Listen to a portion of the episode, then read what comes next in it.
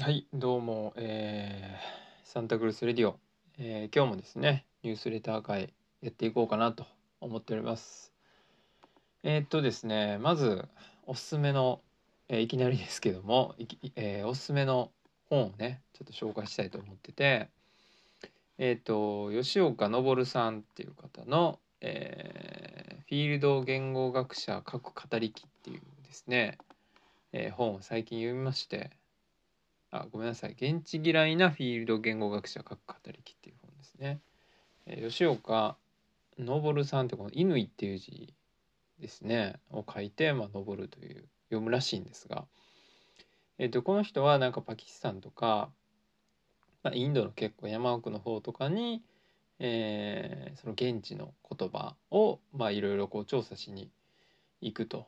いうようなことを、まあ、やってはって、えっ、と大阪にあるあの国立民族博物館かな？の人なんですね。はい。えっ、とまあ民泊ってあると思うんですけど国立民族学博物館、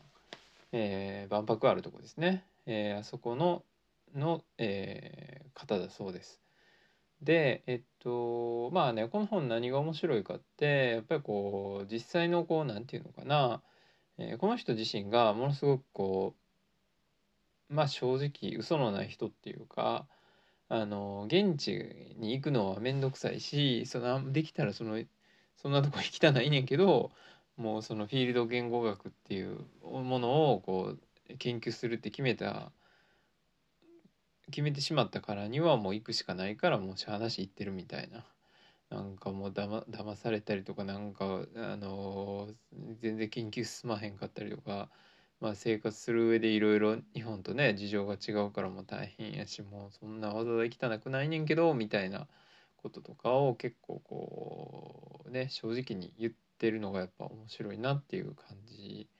なんか文章がねすごい面白いっていうかその言葉のチョイスがすごく独特っていうか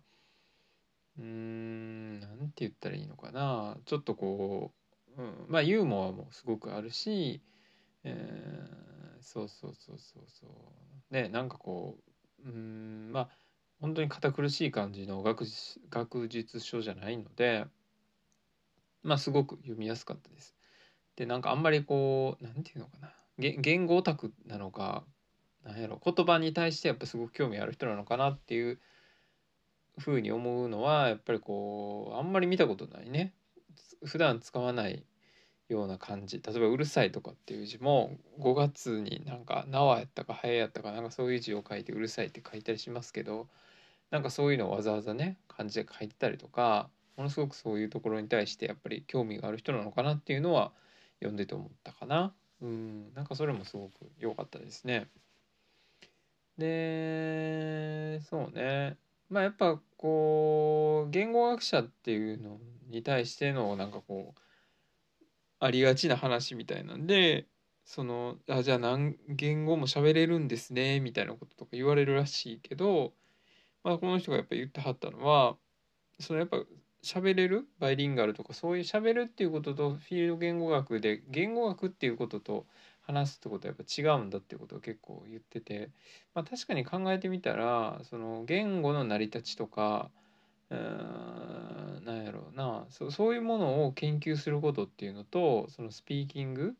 まあ喋るっていうことが一緒かって言ったら全然そうじゃなくて例えば自分はこうやって日本語を今喋ってるけれども、えー言語学的にどういう成り立ち、えーとこう助詞が多くてどうのこうのとかそういうことをこう体系的に理解して喋ってるわけじゃなくて、えーまあこう自然にというか、まあ、親とか周りの大人に教えられてこうやって言語を身につけたんだけれどもそれはもう言語学的な観点とはまた全然違う話で。でまあ言語学っていうのは多分そういうこうなんていうのかなうんまあその言葉の成り立ちだったりそこのうんそうね例えば民族に特徴的ななんかことわざがないとかっていう言,、えー言語があったりとかもこの人が調査してる中であったりとか例えばこうなりわいとかによって例えばうんなんていうのかな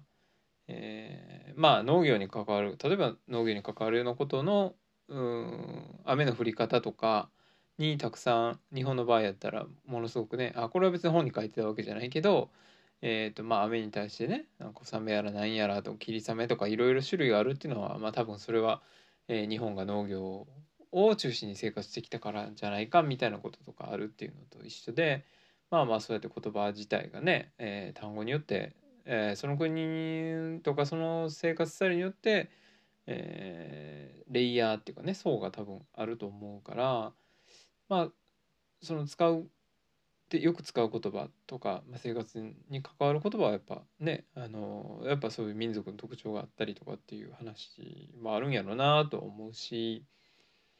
あとねなんか結構面白かったのはその言語学をこう研究する時にこの人は7つぐらい、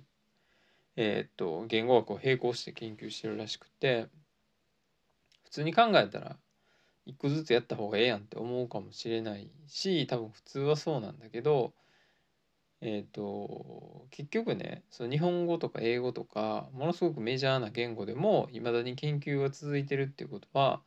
基本的にその1個の言語を研究したところで何かその終わりがあるわけじゃないっていうことを言ってはってまあ確かにいまだに英語だって研究してる人がいるってことはもう終わらない前提やと思ったら、えー、まあ別にその一つに絞ったからといって何かすごくメリットがあるわけじゃなくてむしろ、えーと、周辺の言語を、えー、研究することでその関連性だったり比較えー、することで見えてくるものがあるんだっていう話とか結構ね面白かったそれがこう裾野をこう広げていくことで何かこう一つ浮かび上がってくるものがあるのかなと思いながら読んでたね。でまあ一番ね一番この本読んでやっぱりああそうやなと思ってたというかまあ僕自身もすごく勇気づけられたのはやっぱりねそのマニアックなもう消えてしまうような言語とかもまあこの人はもうほとんど話者がいないみたいな言語を研究してて、まあ、そういうのが何の役に立つんですかとか世の中にどう貢献してるんですかっていうことを結構やっぱり問われるらしくって。でまあそのねえっ、と、まあ、何かこう研究したことでまあ何か生み出すものがたくさんあるってわけじゃないというか、うん、直接的に経済活動に、えー、向かってなかったりとか、まあ、国なり何なりなの、まあ、お金を使って研究してるからそういうこと言われるのかもしれないけどまあでもそれってそんなに大事なんかみたいなことっていうかえー、っとまあやっぱそういうことをなんかこうこの人言ってはってね、うん、なんか役に立つかどうかで自分たちの行動を全部決めるわけじゃないんじゃないの？そもそもみたいなことは結構言ってはったかな。うん。役に立つことしかやってないわけじゃないっていうか。まあ逆にね別にその自分の普段やってる仕事とかまあ会社でやってる仕事まあ会社に言われたからやってるだけであってその仕事が世の中に貢献できるかとか役に立ってるかなんて日々考えてやってる人なんていないような気もするし、うん、まあ自分がやってみたいなとか、うん、なんやろ、まあ自分がとこれが得意かなとか、これができそうかなっていうことを、まあ、多分みんな日々やってて、そういう人たちはまあ別にそんなに問われないのに、まあそのお金をね、国のお金を使ってるからっていうのはあるのかもしれないけど、すごくね、それをこう役に立ってるかどうかっていうのを問われるっていうのは、まあなんか、ねまあ変な話といえば変な話なんかなっていう気はしたかな。でなんかまあそうやってこう結局直接的に何かこうその言語を研究することでうーんまあね何か大きなものが大きな成果というかうーんまあ経済的な何かメリットとかはないのかもしれないけどなんか呼び水になったらいいみたいなことを書いてたような気がしてえっ、と結局ねこの人が言語についてこうやってこういろいろ書いたりとか研究して分かったことがうーんまあそうやってこう何かを研究することの面白さっていうことの知るきっかけになるのかもしれないし、えー、こうパキスタンの山奥にいる人たちの生活をこう、えー、まあ想像することだったり、まあ、そうやっていろんな多様な生き方があんねんなっていうことを知ったりとか、まあ、そういうことの呼び水になったらいいみたいなこと言ってて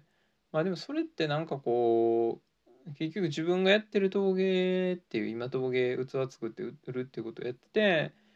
ぱどっかでこう迷いやったりうん。まあその世の中にね別に器を持ってない人もいないし陶芸家なんてもう大量にいる中でわざわざ自分がやる意味ってあんのかなと思ったりすることもあ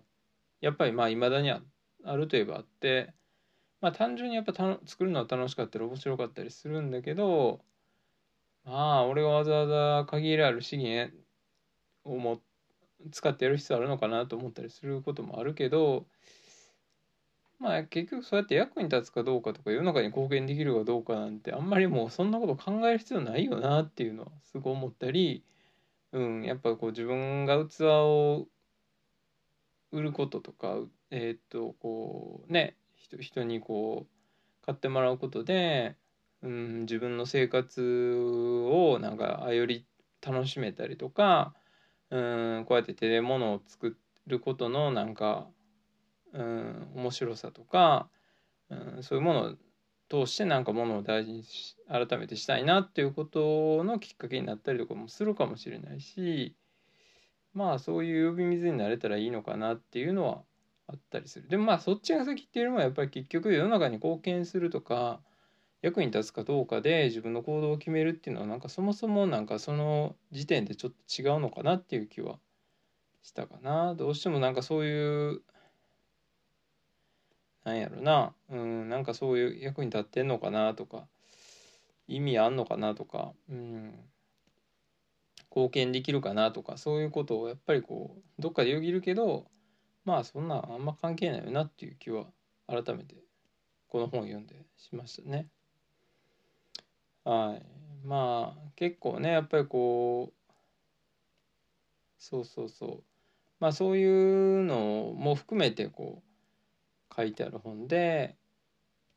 結構面白かったねこの人自身のそう揺らぎ揺らぎというかまあねえー、まあ、言語学だけのことじゃない、まあ、研究者としてのみたいなこともなんかちょろっと書いてたりとかして、まあ、ちょっと自分に重ね合わせながら読んでましたね。はい。まあ、あとそうですね、最近、なんかね、シクロクロス改めてえー、まあ深山に出たのは先月ぐらいですかね。あじゃあ今月頭ぐらいですね、えー、シクロクロス深山京都の深山町で、えー、シクロクロスの大会に出たりとか、えー、この間もね UCI って、えー、っと自転車の世界のなんか組織なのかな。それのなんか、えー、レースとかも見てきましたけど。まあね自転車やっぱレースもねなんかすごい楽しそうですね。なんかこうまあ、シクロクロスっていうのは、えっ、とまあ、決められたコース公園とかで作られた、まあ、カーブやったりとかが多いとか上り坂が多い、えー、コースをまあ5周から10周ぐらいするという、まあ、競技で、まあ、大体30分から僕が出てるような、えー、低いカテゴリーであれば、まあ、30分とかで、えー、高レベルなカテゴリーになると1時間ぐらい、えー、結構高強度えー、心拍がすごく心拍数がすごく上がるような状況で、えー、オフロードの、えー、いわゆるこう舗装されてない道がメインですね。を走るっていう競技なんですけどまあ同じコースね何周もぐるぐる回っておもろいんかなって思ってたんやけどやっぱね結局その一回一回こう完璧にあの走れることなんてなくって結局同じとこ走っててもやっぱあこっちじゃなくてこのルート通った方がよかってんなとかあこういうふうに曲がるとこういう結構きつい角度のカーブは曲がれんねんなとかなんかねそういうのが多分毎回こうあるんよね、うん、だから毎回毎回こうあもうちょっとこうしたらいいんだとかあこここうやったからうまくいったんやとかっていうのが多分毎回あるから多分これ。やり続けてんねんなと思って。多分コースってそんなに毎回毎回毎年毎年ねあのこのシーズン秋冬なんですけどこのシーズンになったらシクロクロスが始まって大体まあ毎年同じ会場でやってるけれどもみたいなんですがやっぱそれでもねみんな参加し続けるっていうのは多分ね結局毎回うまくいくいかへんっていうのがあるから、うん、なんかそれが楽しくてみんなやってんのかなと思ったしなんかレースってねなんかなかなかこう大人になったらこう誰かとこう競い合うみたいなこともないけどその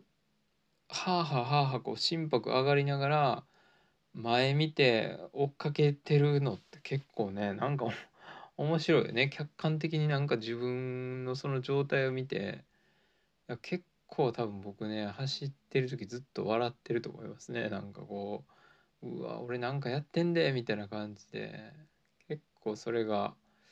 面白いですね。うんシクロクロス本当に結構面白いんですがただですねこれ会場がですねこう滋賀と京都でなかなか遠くてですね出るのが大変ということで。なかなかね出るのはもうちょっとどうかなっていう感じ。まあ近いとこでやってくれたらまあ出てみたいなと思ってるけども。うんまあねなかなかあれですけど。まあでも面白いのねすごく面白い。観戦もねすごくおんあの10周とかすると同じコースを。見に見る方としてもね同じとこ何回も何回も通ってくれるから結構見やすいし迫力もある。こないだは本当ね。その UCI っていうその、えー、カテゴリー？なんかこう一番こうトップカテゴリー。日本の中のシクロクロスで本当にまあプロでやってる選手も出るカテゴリーのレース見たけどまあね恐ろしいっすねほんまに。もうなんかもう速いとかいろいろじゃないっていうかいやもうなんかすごいもう見たなっていう感じやったかなほんまに。いやすごかったですね。うん。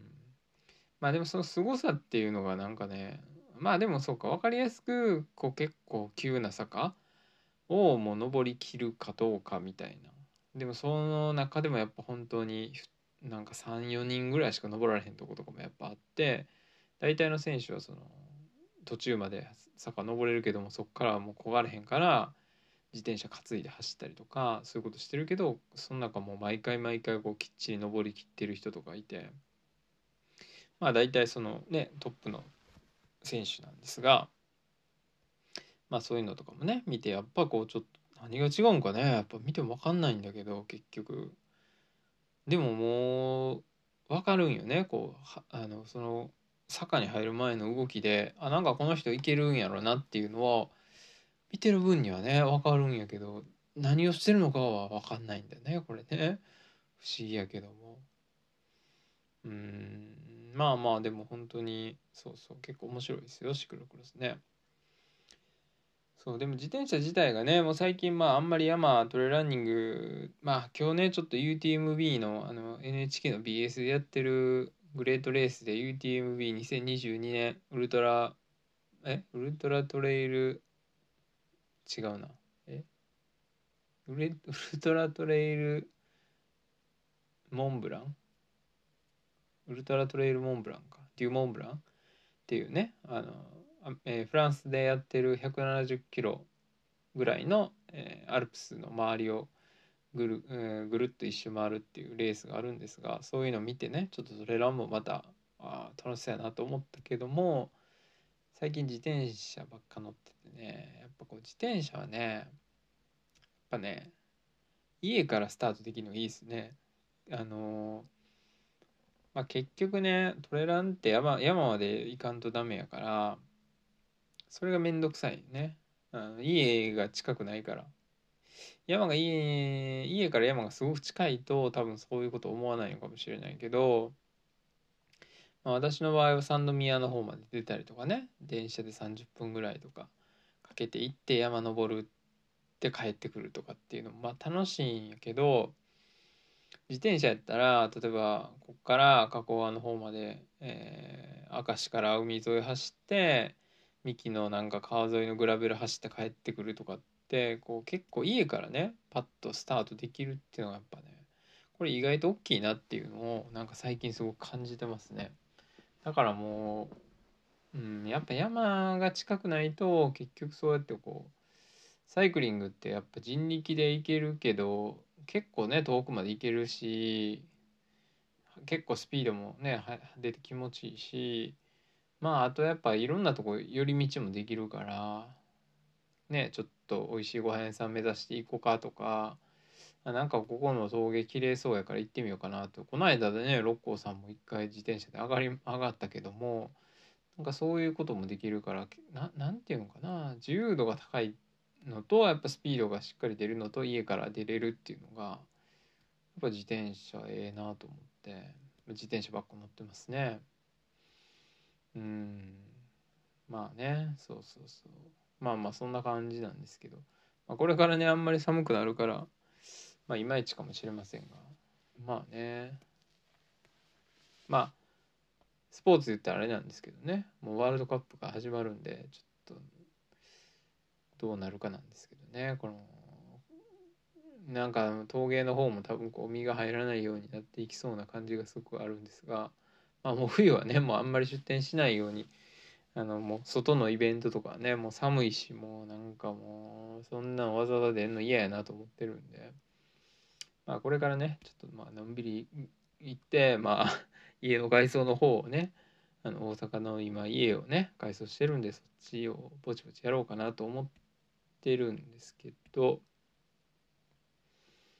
まあちょっとねその全然話があれなんですけど今ちょっと考えてることがありましてあのブラジル行こうかなと思っててあのまあそれだけ言うとすごくこうなんていうのかな。えー、まあ説明不足がすごいんですがあの海外青年協力隊がねある日こうまあインスタの広告かなんか出てたんですよ。募集中って。でまあちょいちょい見てたんよね。毎毎シーズンってことないけど。まあ時々思い出したかのように青年協力隊かと思ってパッと見たりとかしてて。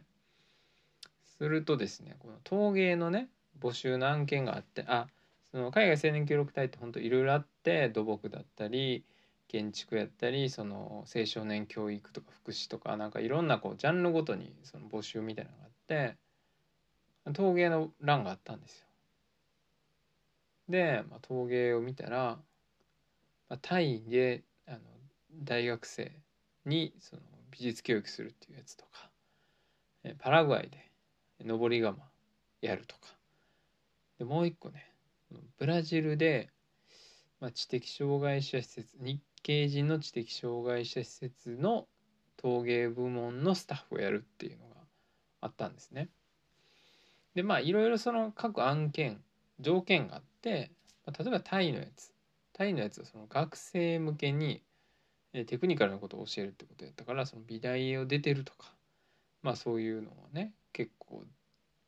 あのそういう条件があったりとかパラグアイの方はその実務経験10年って書いてて、まあ、私まだ陶芸やって6年7年6年ぐらいなんでちょっとそれはねできへんなと。でですよ。ブラジルは実務経験5年。これね私クリアしてます。しかもこの知的障害者施設。私前職ですねこれ。まあ知的障害者施設にいたわけじゃないけどえー、っとまあ私は子供と関わる仕事をしてたんやけどもえー、まあもともと障害のある子たちとの、まあ、関わりっていうのはもう7年ぐらい仕事としてはやってたりまあ社会福祉士っていう、まあえー、相談とか、えー、ソーシャルワークっていう、まあえー、その人のことをまあえー、なんていうのかな、まあ、環境も含めて、えー、その人とかをのことに対してこうケアとか支援をしていきましょうっていうようなことを考えるような、えー、専門職なんですがまあその社会福祉を持ってますとこれ俺の案件やなとちょっと思ってしまってちょっとね今こう揺れてます。あのサンパウロね。サンパウロ行こうかなと。まあその応募は多分ねでもすると思うんやけどまあその受かるかどうか分からへんからこれ言うかどうかちょっと迷ってたんですけどまあ受からへんかったらちょっとなんかこういやお前言ってたっさとか思われるかなと思ったけどまあまあ最近ねちょいちょい会う人に言ったりしてるんでまあもういいかなと思ってあのはい言ってますけど。そうなんですよちょっとね。サンパウロでちょっとそのやるっていうのはまあ自分にとってもすごくねなんかこううん自分がこうやってきたことその福祉のことにしても、えー、陶芸にしてもやっぱなんか一つその自分がやってきたことを形にできるのかなっていうポジティブな気持ちもあるしうん自分自身がまあそこで結局2年間っていう期間限定なので、うん、何かしらそこのうんねえっ、ー、と陶芸部門に何かもたらすことができる新しいアイデアだったり、まあ、自分が作ってるものでからなんかこう発想を膨らませて何かできるのかなっていう気もするしその2年間終えて帰った後も自分自身が、うん、ブラジルで見た景色とか、えー、一緒にやった仲間だったりとか、うん、そこで2年間こうどういう仕事をするのかまあねペースとかわからないけれどもうんまあ改めて陶芸っていうものをこう学び直せる機会にはなるかなと思うと自分のキャリアにとってもすごくプラスになるんじゃないかなと思ったりしてて。まあ行くしかないよなっていう気をしてます。はい。でまあ向こうでねちょっとサンパウロでそのシクロクロスとかね トレイルランニングとかしたらちょっと面白いんじゃないかなっていう妄想はあるんですけどちょっとねサンパウロからの逆輸入トレイルランナーサンパウロからの逆輸入シクロクロッサーみたいな感じでねやれたらちょっと面白いなというのを今思ってます。はい。まあそうですねこうまあとりあえずね12月中ぐらいにまあその申し込みをするのでまあそこからのスケジュールがあんまよく分かってないんですがまあまあそういうことをこう考えながらもまあ今できることねやっぱり陶芸の方も今結構ねまたうんちょっとやってみたいなとかうんまあオブジェ的なもの作ってみたいのも面白いかなとかまあ翔吾くん木工作家の翔吾くんとなんかコラボで何かものを作ってみたいよねっていう話とかあとイベント的なこともねどんどんやっていけるかなと。まあラオス料理会はねあのおかげさまで満員御礼となったしなんかこういう楽しいことをどんどんもうあんまり考えずにというか、ま、迷わずまあどんどんやっていったらいいかなと思ってます。はい、なのでまあ今後もねあのちょっといろいろ注目していっていただきたいなというかまあしていっていただきたい。あそう全然関係ないんですけどこのポッドキャストねこれえっ、ー、と4回目なんですかねこのニュースレター会。なんかねそのこの録音する前になんかふっとこうパッあの見たらなんかそのバナナ納豆っていうなんかこの2回前のエピソードがなんか再生回数がなんか250回ぐらい再生されててあの普段ねこのポッドキャストも30人ぐらいしか20人とか30人しか聞いてないのになぜかそのバナナ納豆だけなんか250回ぐらい聞かれててこれ何が起こったのか誰か宣伝してくれてるんですかねこれ。全然わかんないんですけどまあなぜかそれだけ異常に伸びてます。はい、何があったのか。はい。まあまあそんな感じでございます。えー、っととりあえずですねえー、っと近々は12月3日は、えー、加古川の朝市に出すのと夜からは輪ゴムクライミングジムですね。12月4日は我孫子の、えー、イベントに出します。これはなんかねあの主催の人になんかお誘いいただいてあのよかったら出しませんかということでなんかあの室内でやるんではい。まあえー、来る人もまあ来やすいのかなと思ってます。であと12月17やったかな。えー、っと土曜日ですけど、えー、あれはですねえー、なんだっけ、えー、ネイチャースタジオって言って、えー、っと旧港山小学校で、えー、今水族館があるんですが、えー、そこにブルワリーとかもあって、えー、そこのイベントにちょっと出そうかなと思ってます。まあそれは初めて出るイベントなんでどんな感じになるか分かりませんが一応そんなことです。はい。じゃあそんな感じですかね。はい。じゃあありがとうございました。